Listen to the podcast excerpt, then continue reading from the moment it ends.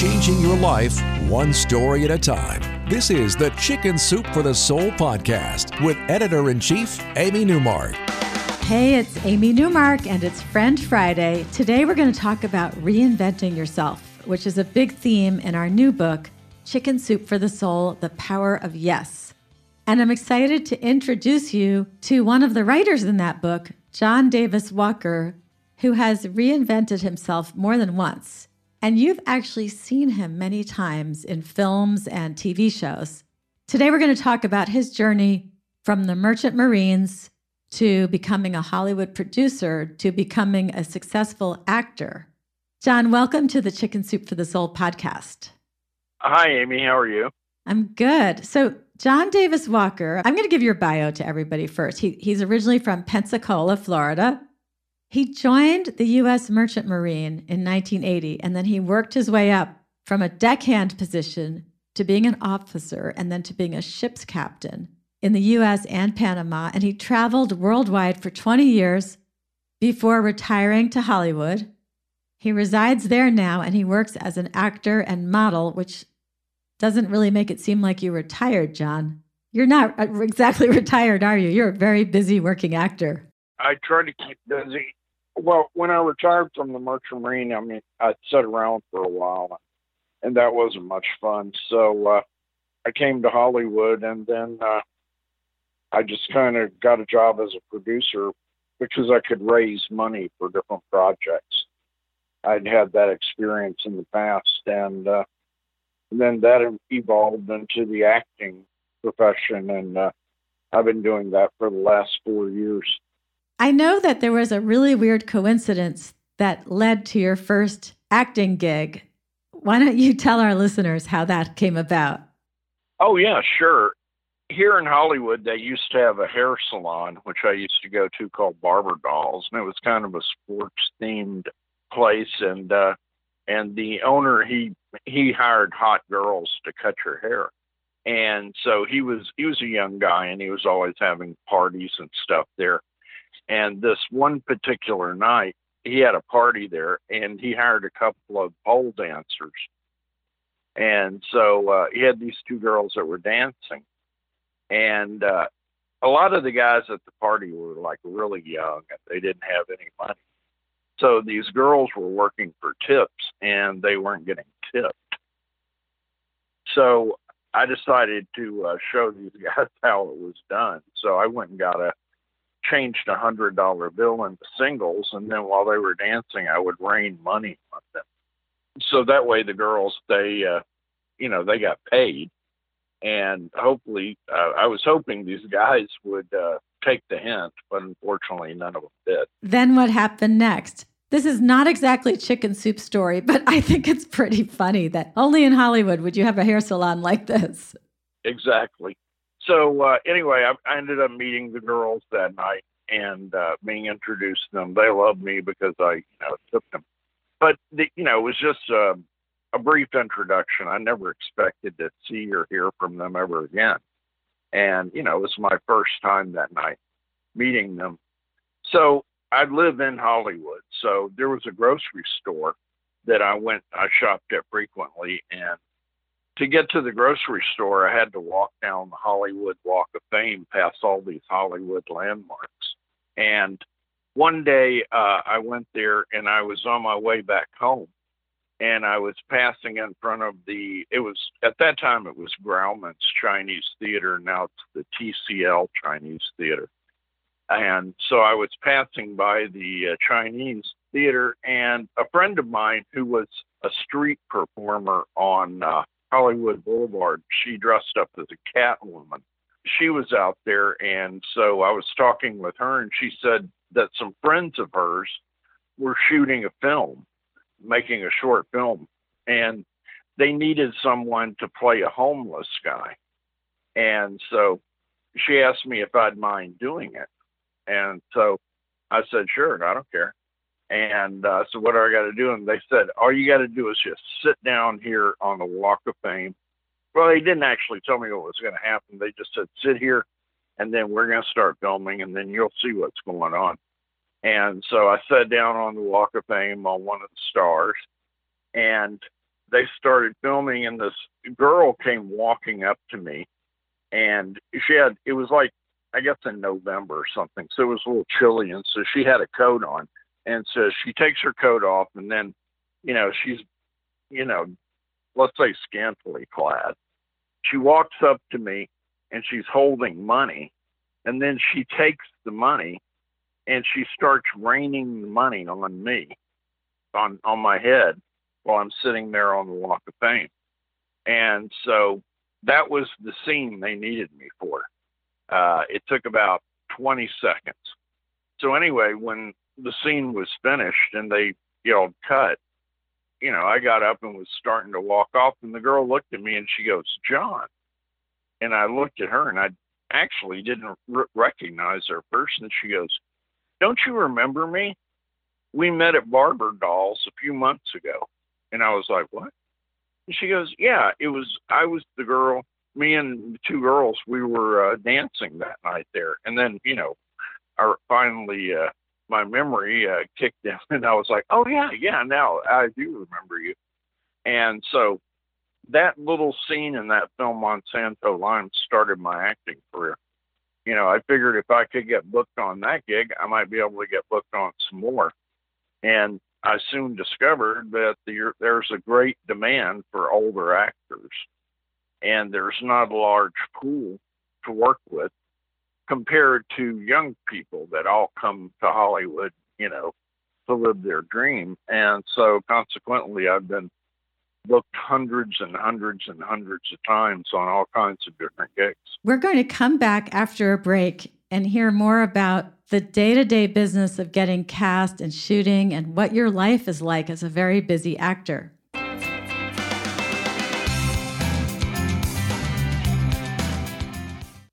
Okay, we're back with John Davis Walker, who has told us how he got into the acting business.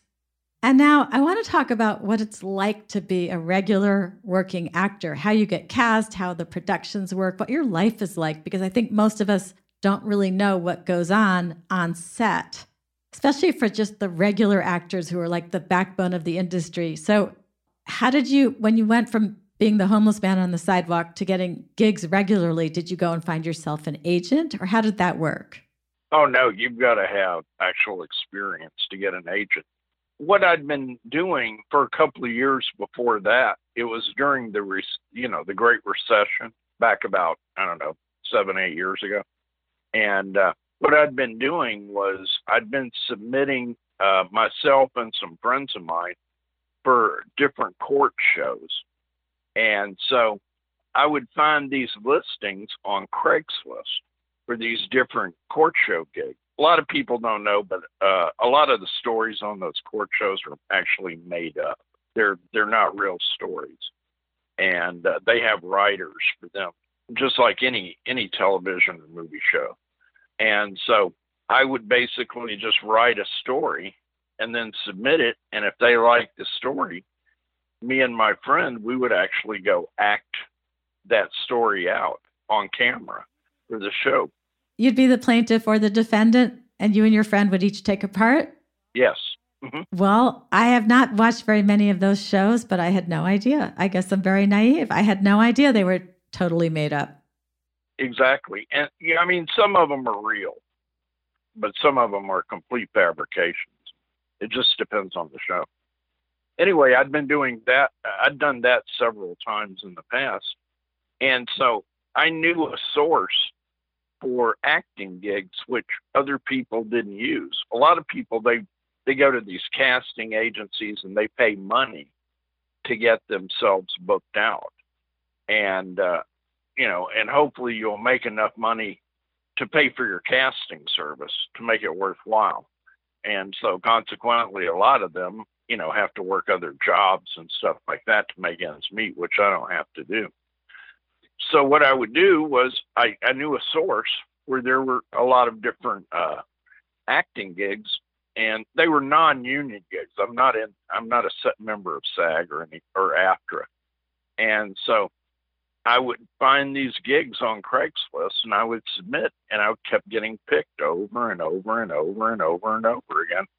And the 4 years that I've been actively acting, I've probably booked 90-95% of the work I've gotten from different postings I found on Craigslist. That is fascinating. I had no idea that that was a way to break into the acting business. And you work very regularly. I mean, how many days a year are you getting work? Oh, probably 250, something like that. That's really amazing. I mean, there are so many people who can't do that at all. And I think if people look up your picture, they'll realize they've seen you on all kinds of films and television shows. You've been in hundreds of them. And I'm sure I'm going to see you a lot going forward. So when you go and you're in, say, a movie and you got, you know, a tiny part, which is still a huge accomplishment, obviously, do you go back over and over, or do they shoot all of your scenes in, you know, a short period of time? It depends on the film. They have a shooting schedule, which I'm never privy to that because I'm not part of production. I'm talent. I've gone on a set and sat there for 10 hours, and then they decide they're going to shoot the scene, and then we go and shoot the scene, and it might take us an hour or two, and then they wrap us and send us home. And you've been there for 10 or 12 hours waiting to shoot one scene and then shooting it and then going home. It depends totally on the project. There's no rhyme or reason to it. It's whatever they feel like doing. I've tried to figure it out, and I've never come up with anything. Yeah, I know some productions are shot chronologically, but some are shot like, oh, we're going to be in this one venue that we've rented. We have to shoot everything that's going to happen in this venue, even if it's at all different points in the movie that venue shows up. So I didn't know if you had to be doing something, and then they say, okay, it's 6 months later, but it's 10 minutes later. Now you have to do the next scene. That totally depends on the script. And when you're there and you're one of the smaller actors, basically, do you mix with the stars as well, or are you guys segregated to a different area? Most of the time they segregate us. Occasionally I'll get to, I did a film, came out in June, Stalked by My Doctor: Patient's Revenge. It's a Lifetime movie, and Eric Roberts, he was the star of the film. And it was a trilogy, actually. That was the third one in the series. And he was just kind of walking around on set, you know. And so I just walked up to, actually I was lucky because the guy who was the location manager on that shoot, he's in a rock band, and I did two music videos for him. Or I was in two of his music videos, I should say. So I knew I could kind of get away with things that I couldn't normally get away with on a set just because I knew somebody in the production team.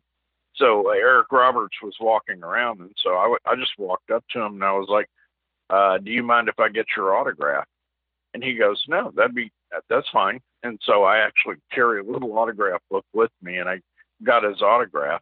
And then a few minutes later, I was like, you know, I really want a picture. So I had my phone, and my friend and I were standing there, and we could see him. He was about 20 feet away, and so I took my phone and took a picture of him. And then Eric Roberts saw me take the picture, and he goes, hey, you delete that picture. And I was like, oh, I'm sorry. I said, I'm not going to post it or anything. And he goes, no. He goes, I want you to delete the picture. And I was like, I promise I won't post it. He walks up and he goes, no, delete the picture. We're going to take a better one together. Oh, that's nice. Yeah, he come walking up, and he walked around behind me, put his arms around my neck, and then told my friend, the location manager, he said, here, take his phone and take a good picture. And so I have this great picture with Eric Roberts because of that. Well, that's great. Well, where can people learn more about you? I have a page on the Internet Movie Database, John Davis Walker, and that's got a lot of the bigger productions listed. The Internet Movie Database tells you you can get information on every single actor that's ever acted and every single production that registers with them. a website that's owned by Amazon. It's like an industry standard. Everybody wants to get their projects posted on there. Music videos, commercials, stuff like that, they're not posted on there, which is a lot of the work I do. Yeah, I looked you up on IMDb, and I know I only saw a fraction of your total work. Exactly. Thank you, John Davis Walker. I'm saying the name again. People could go on Google Images and see who you are, and then they'll say, oh, I know that guy. And I know I'll be seeing you on the screen all the time now that I know who you are and that you're in the Chicken Soup for the Soul family. So thanks for joining us today on the podcast. All right. Thank you very much, Amy. It was a pleasure speaking with you. And thank you, everybody who's listening today. You can go to our website, chickensoup.com, to learn more about the book that John wrote a story for, Chicken Soup for the Soul, The Power of Yes. And come back Monday to hear two more stories from the book, stories that will help you embrace change and make sure that you don't get stuck in a rut.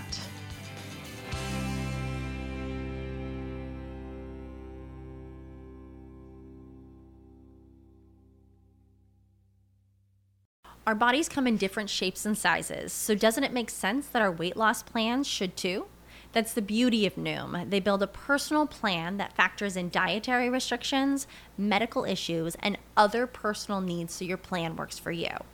Noom doesn't restrict or shame when you want to treat yourself. Their flexible program focuses on progress instead of perfection. You don't have to give up carbs or anything. And with their daily lessons, you can learn something new about your food choices every day.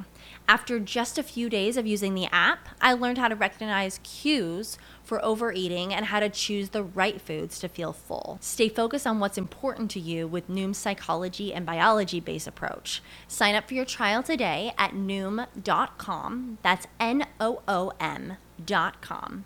And check out Noom's first ever cookbook, The Noom Kitchen, for 100 healthy and delicious recipes to promote better living. Available to buy now wherever books are sold.